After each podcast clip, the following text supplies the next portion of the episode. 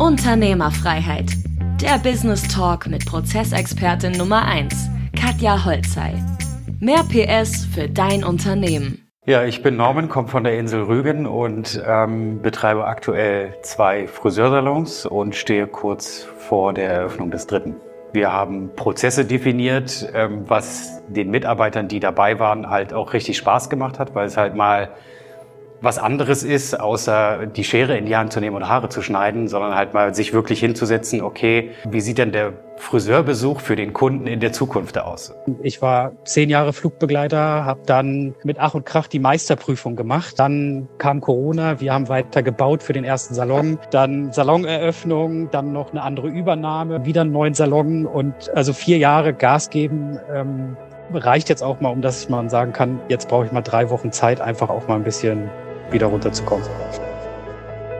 Ich muss echt dazu sagen, dass mir das halt so Spaß macht. Ähm, also alleine im, im Urlaub oder auch jetzt, wenn man unterwegs ist, sich halt hinzusetzen und darüber nachzudenken, wie komme ich jetzt dahin, weil das bringt mich weiter. Also mich persönlich, muss ich ganz ehrlich sagen. Seit ich jetzt weiß, wo ich hin will, gehen alle meine Schritte auf mein Ziel. Und das ist ähm, vielen anderen, glaube ich, nicht bewusst, die halt einfach so in den Tag hineinleben und sich sagen, okay, ja, die kommen, Kunden kommen sowieso ins Geschäft. Und da halt dran zu arbeiten, für den Kunden äh, einen Magic Moment zu erschaffen, das ist das, äh, was wir momentan gerade tagtäglich tun. Ich habe den Prozessworkshop vorbereitet, weil das war ja heute so das Kernthema. Und es hat mega mäßig Spaß gemacht. Also hätte ich jetzt auch von den zwei Mädels nicht gedacht. Also schön war es auch. Ich habe dann zwischendurch mal gefragt, so, Mensch, wie sieht's aus? Wollt ihr eine rauchen gehen? Nee, ich möchte das jetzt noch weitermachen. Also es war gar kein Drang zur Pause da. Wir sind echt auf einem guten Weg. Also selbst die Sachbearbeiterin hat gesagt, das ist ähm, Wahnsinn, was jetzt hier gerade... Außergewöhnlich. Guck mal. Also ich, äh, keine Ahnung, ich, ich bin einfach nur begeistert. Ich habe Antje gleich mit ins Boot geholt, habe gesagt, diese Gesprächsführung funktioniert. Ich schicke dir gleich mal das kritische Mitarbeitergespräch als Skript. Das war jetzt so für mich das erste Mal so ein Training, in eigentlich ein negatives Thema reinzugehen, wo aber dann letztendlich im, im Endeffekt eine positive Lösung rauskommt. Na klar, auf jeden Fall würde ich es empfehlen. Also diese Sachen, die man hier lernt, bringen einen selbst in seinem Unternehmen auch weiter. Ich bin gerade richtig happy. Also dafür, dass der November eigentlich ja eher immer nach unten geht, war das ein sensationell geiler Monat. Ich heute früh noch hingesetzt. Ich dachte, ich muss das nochmal aufschreiben. Gestern Abend hatte ich keine Zeit. Ähm, deswegen, ähm, ich musste das loswerden, dass es, ähm, es läuft. Also Also, wie viele Monate bist du jetzt dabei? Es kommt ja immer ein halbes Jahr. Und jetzt schon die spürbaren Effekte. Sehr, sehr geil.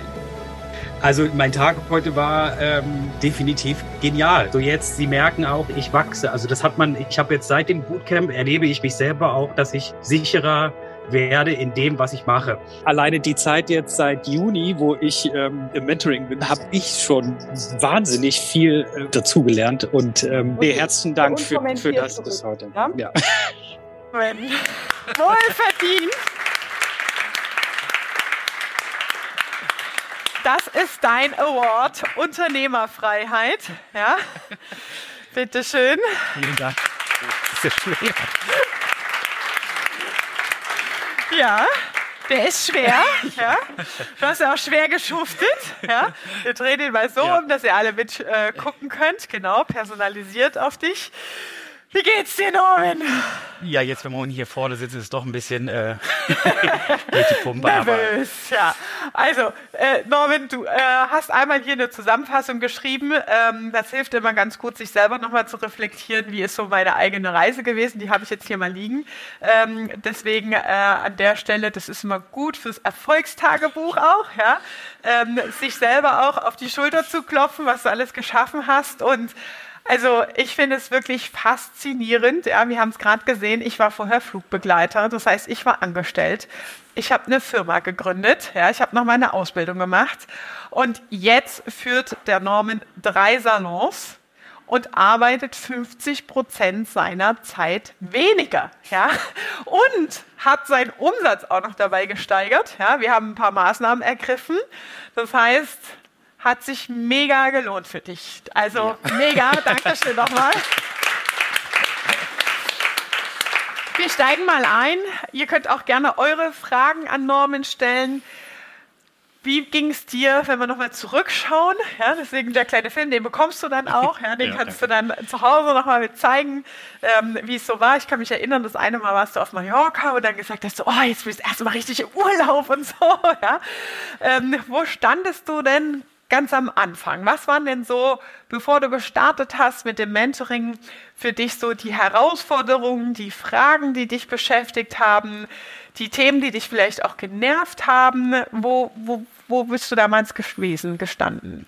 Also ich stand damals halt echt wirklich davor, dass ich gesagt habe, ich habe jetzt Mitarbeiter und ich habe zwar Ideen im Kopf, aber ich weiß nicht, wie ich das in die Mannschaft reinbringen soll. Ähm, es war halt so, dass mir ja nicht die Führung so in die Wiege gelegt wurde und ich hatte auch keine Ahnung. Und natürlich kennt man das so, wenn man von, sage ich jetzt mal, von, von Beruf zu Beruf mal in, in den Unternehmen ist, ähm, kennt man das, okay, wie das so irgendwie ansatzweise funktionieren soll. Aber man hat ja, man hat ja selber das noch nie gemacht. Und ähm, dann kam es halt noch dazu, dass ich auf Rügen ja bin und ähm, mit in der Corona-Zeit hochgezogen bin und dann kam halt so von die ersten Berlin, von, ne? Berlin, genau, ja. ja. Ähm, und dann kam halt schon die ersten Anfragen, hey, ähm, wir wissen, du machst einen Friseursalon auf, hast du Lust, ähm, meine Frau hört auf, willst du einsteigen? Mhm. Und das hat dann nicht aufgehört. ähm, also bis dann, ich weiß noch, glaube ich, als damals mit Marcel das Erstgespräch hatte, war ich, da kam eine Anfrage aus Stralsund mit mhm. zwei Friseursalons. Mhm. Und dann denke ich mir, ja, okay, hört sich geil an, ich hab Bock drauf, äh, aber wie willst du das machen? Das wären ja dann nochmal, glaube ich, irgendwie an der Zahl 20 Mitarbeiter und mhm. da habe ich gesagt, erstmal nicht, ähm, ich muss erstmal Hausaufgaben machen. Okay, das heißt, was war dein Stresspegel in der Situation? So diese Herausforderung zu großen Zielen und operativ aber eine andere Realität wahrscheinlich, oder? Genau, also halt, wie gesagt, dieses Thema Führung und klar, natürlich hab, wusste ich halt vorher, ich will wachsen, aber halt dieses Fundament zu legen, das mhm. war halt nicht da. Das war halt wirklich die, ja, die große Herausforderung, vor der ich stand. okay. Du bist dann ins Mentoring eingestimmt. Ich glaube, du warst auch erst im Bootcamp und hast dann äh, die Jahresbegleitung gewählt für dich.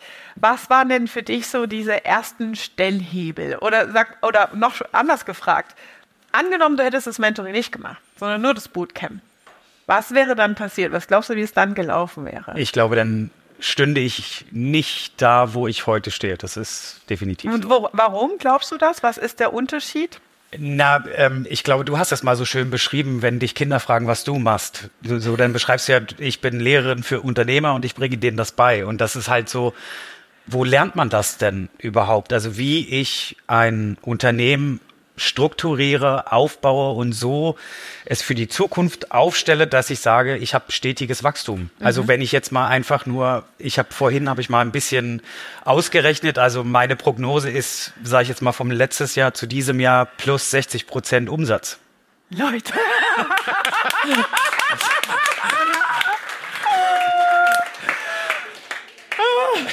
Jetzt habe ich schon wieder Gänsehaut. Mann plus 60 Prozent Umsatz. Krass. Und ich weiß, du bist zwar immer mit 10x unterwegs, aber selbst das ist für meine Region ähm, ist das ein Meilenstein. Und ich alleine, wenn ich äh, vorhin war ein kleiner Ausschnitt, diese Weihnachtsaktion, ja.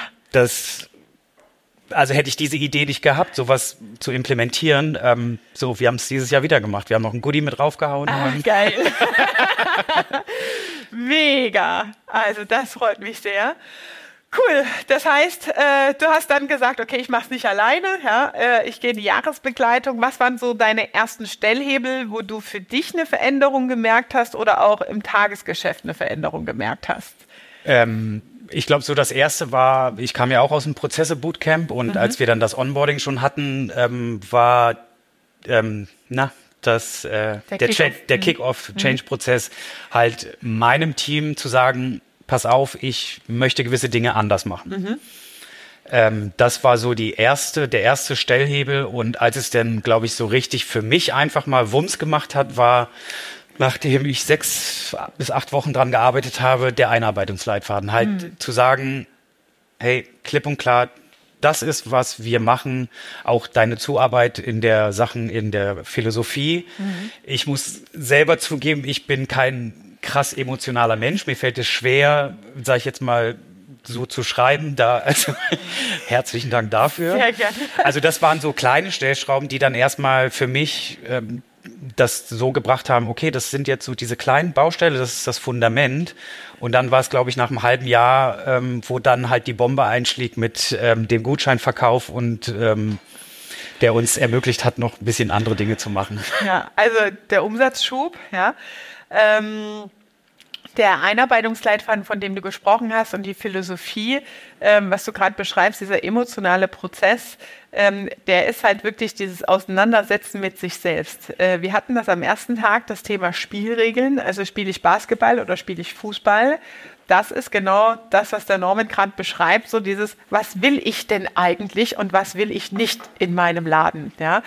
Ähm, okay, das haben wir dann geschafft.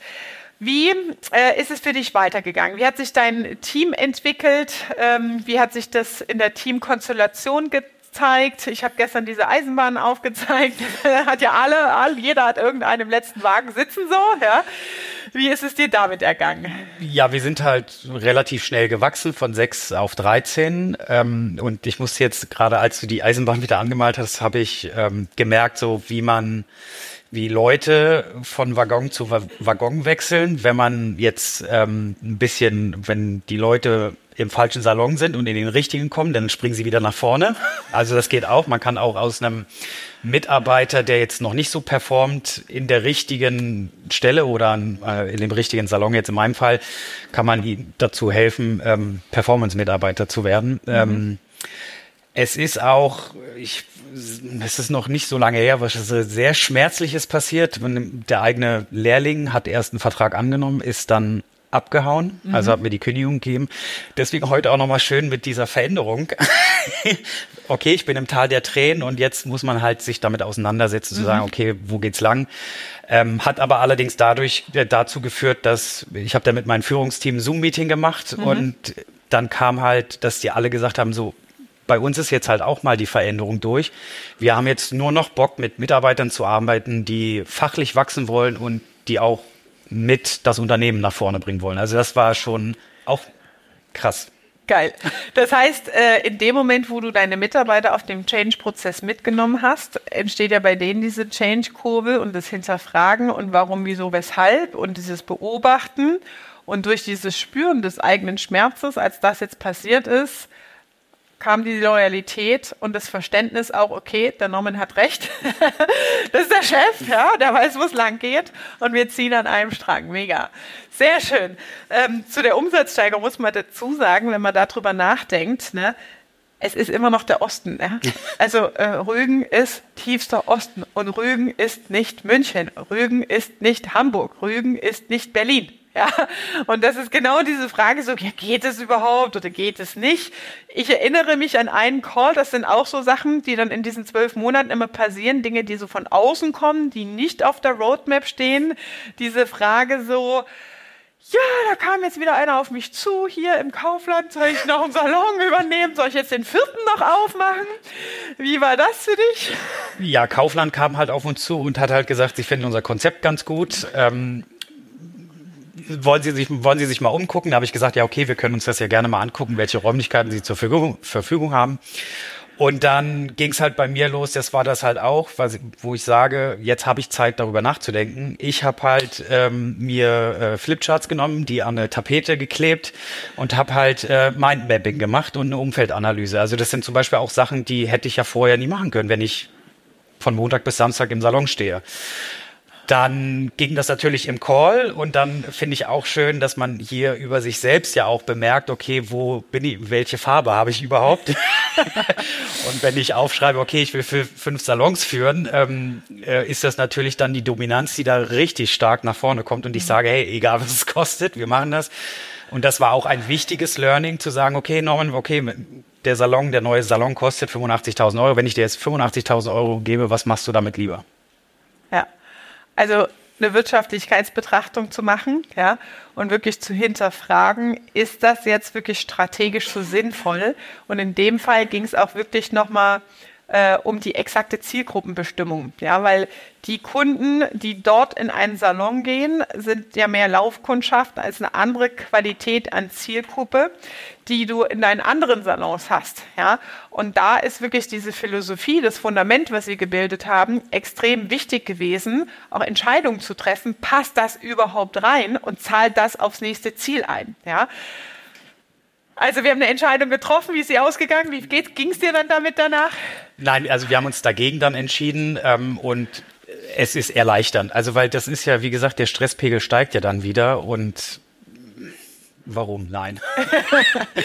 okay, sehr cool. Ähm, dann noch eine nächste Frage an dich. Äh, wie ist es dir denn privat persönlich ergangen in dem Jahr? Also es ist ja auch diese Change Go, was du gerade wieder angesprochen, beschrieben. Man hinterfragt sehr viel. Wo bist du als Mensch damals gestanden und wo stehst du heute für dich? Ja, ich bin halt persönlich gewachsen. Also mhm. halt auch mal einem Mitarbeiter ein Nein zu geben, das ähm, konnte ich ja vorher auch noch nicht. Also da ist auch von dir wieder dieses ein Nein ist ein Ja zu sich selbst. ähm, ein Satz, der, der sich verankert hat. Und ähm, ich bin halt heute auch viel strukturierter. Ich habe es vor kurzem erst geschafft, meine Kalender zu synchronisieren. Für mich auch wieder ein Meilenstein. Das heißt, ich habe es jetzt auf dem Handy. Vorher habe ich Kalender. Du weißt, ich mag es eigentlich nicht. Aber es gibt halt eine Struktur und da sind meine Aufgaben drin. Da sind die Zeiten drin, wenn ich im Salon bin. Ähm, da sind, äh, ich habe keine Ahnung, mit Kassensystem habe ich Zoom-Meetings. Ich habe ähm, andere Geschichten angestoßen ähm, und die brauchen Ordnung. Und das war ich vorher nicht. Vorher bin früh aufgestanden, okay, ich bin in den Salon gefahren, habe gearbeitet, abends wieder nach Hause. Ja. so, und heute sage ich mir so, aha, so alle zwei Wochen mache ich, ich mache es halt noch selber, aber alle zwei Wochen habe ich fest im Terminkalender Social Media. Mhm. So, und das ist dann, dann habe ich Zeit zu planen, dann nehme ich mir eine Stunde Zeit. ChatGBT schreibt mir die Texte. ja.